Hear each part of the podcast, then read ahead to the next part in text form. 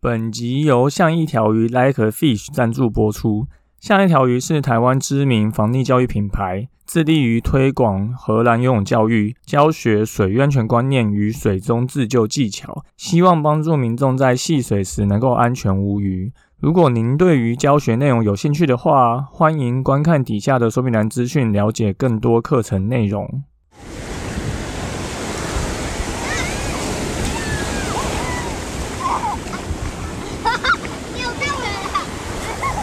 现在时间下午五点钟，海水浴场关闭，请尽速从水里上来，谢谢。大家好，你现在收听的是救生日常，我是焦哥，又来到本周的新闻报报啦。最近玩水界有大消息哈，就是东北角的象鼻岩啊，鼻子断了，那疑似是因为。风浪过大跟岩石的风化啦，那在海边嘛，就会有长期的这些侵蚀，就导致象鼻断裂哈，断的是非常干净啊，整根鼻子不见了，那真的是蛮可惜的一件事情。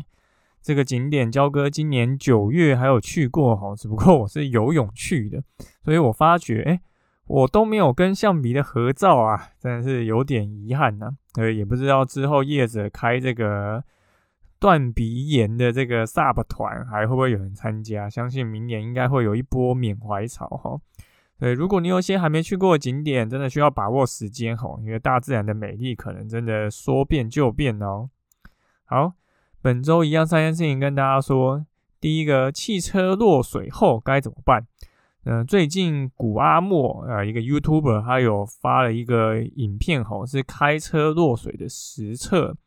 那那时候交割破这个影片的连结啊，竟然就受到广大回响。那我个人会觉得啊，就大家如果有兴趣去看这个影片，等下可以去底下的说明栏会看到哦。那我觉得这个影片比较偏表演性质的影片啊，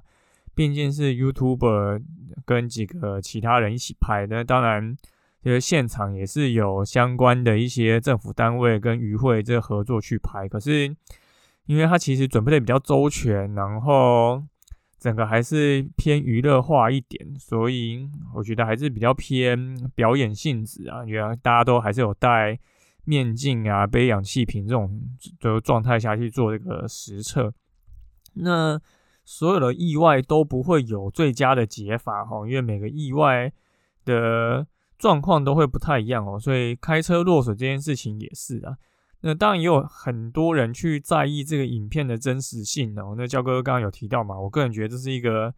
比较偏表演性质的影片啊，所以大家不需要真的这么去在意它的细节哈。因为很多人都忘记了一件事情，就是他可能根本没有想过啊，你从车子里脱困逃出来以后，那接下来你是要游上来吗？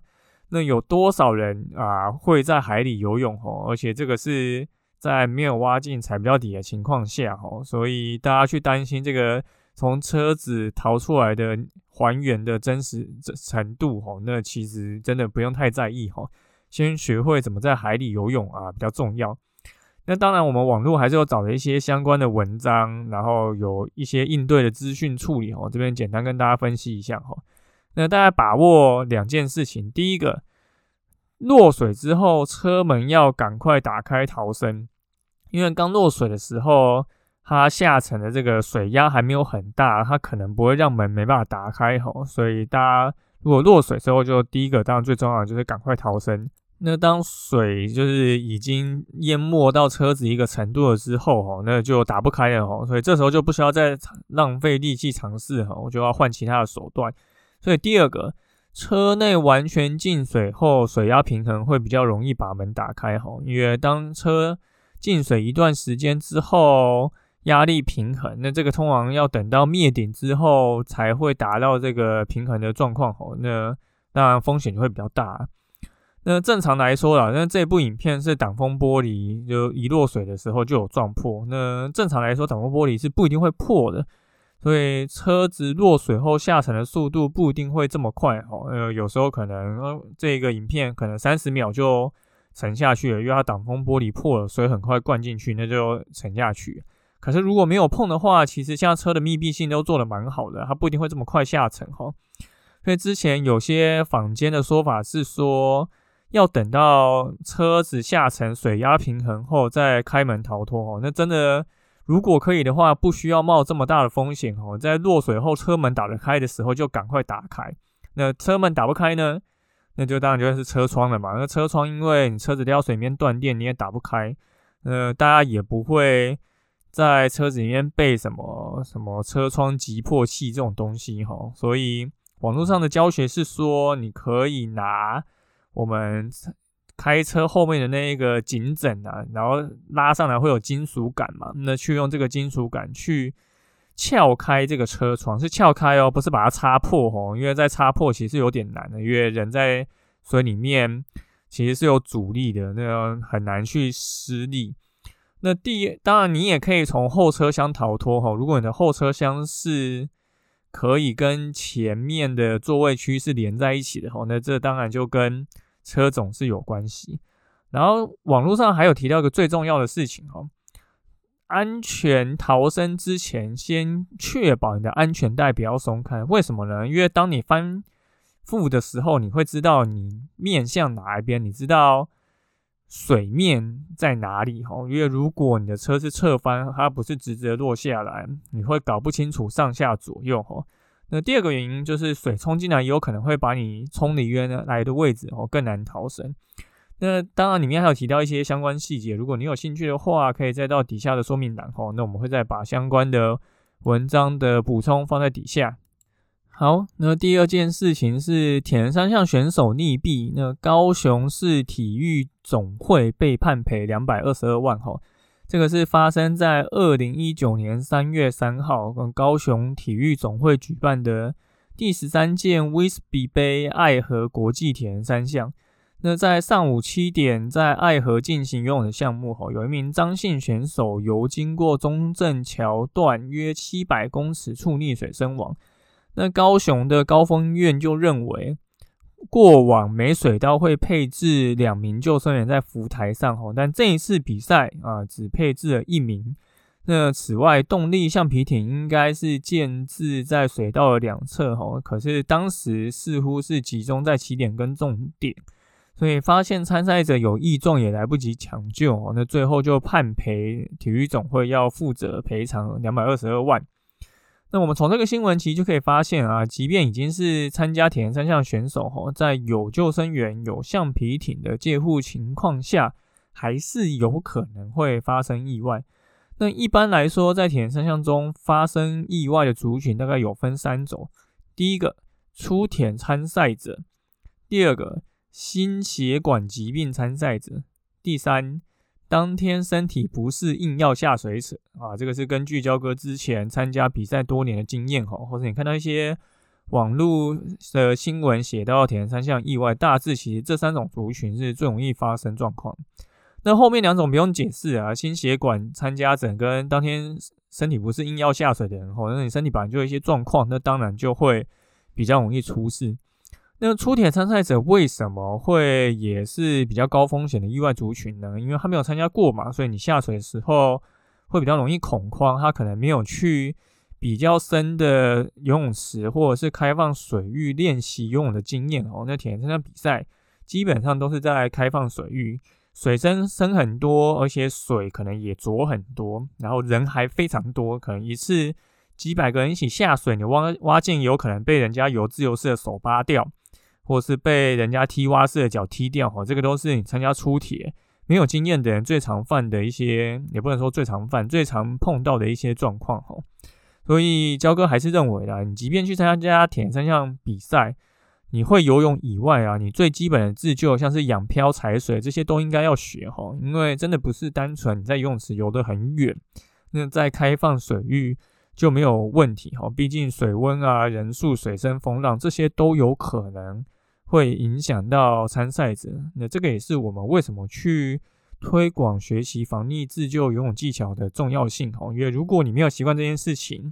你突然遇到这种状况，就算你是个会游泳的人，你还是有可能紧张，然后发生一些状况。所以之前有提过，我们在寒假有首度开的寒假的密集班跟团体班哈。如果你有兴趣的参加的话，我们还有一些。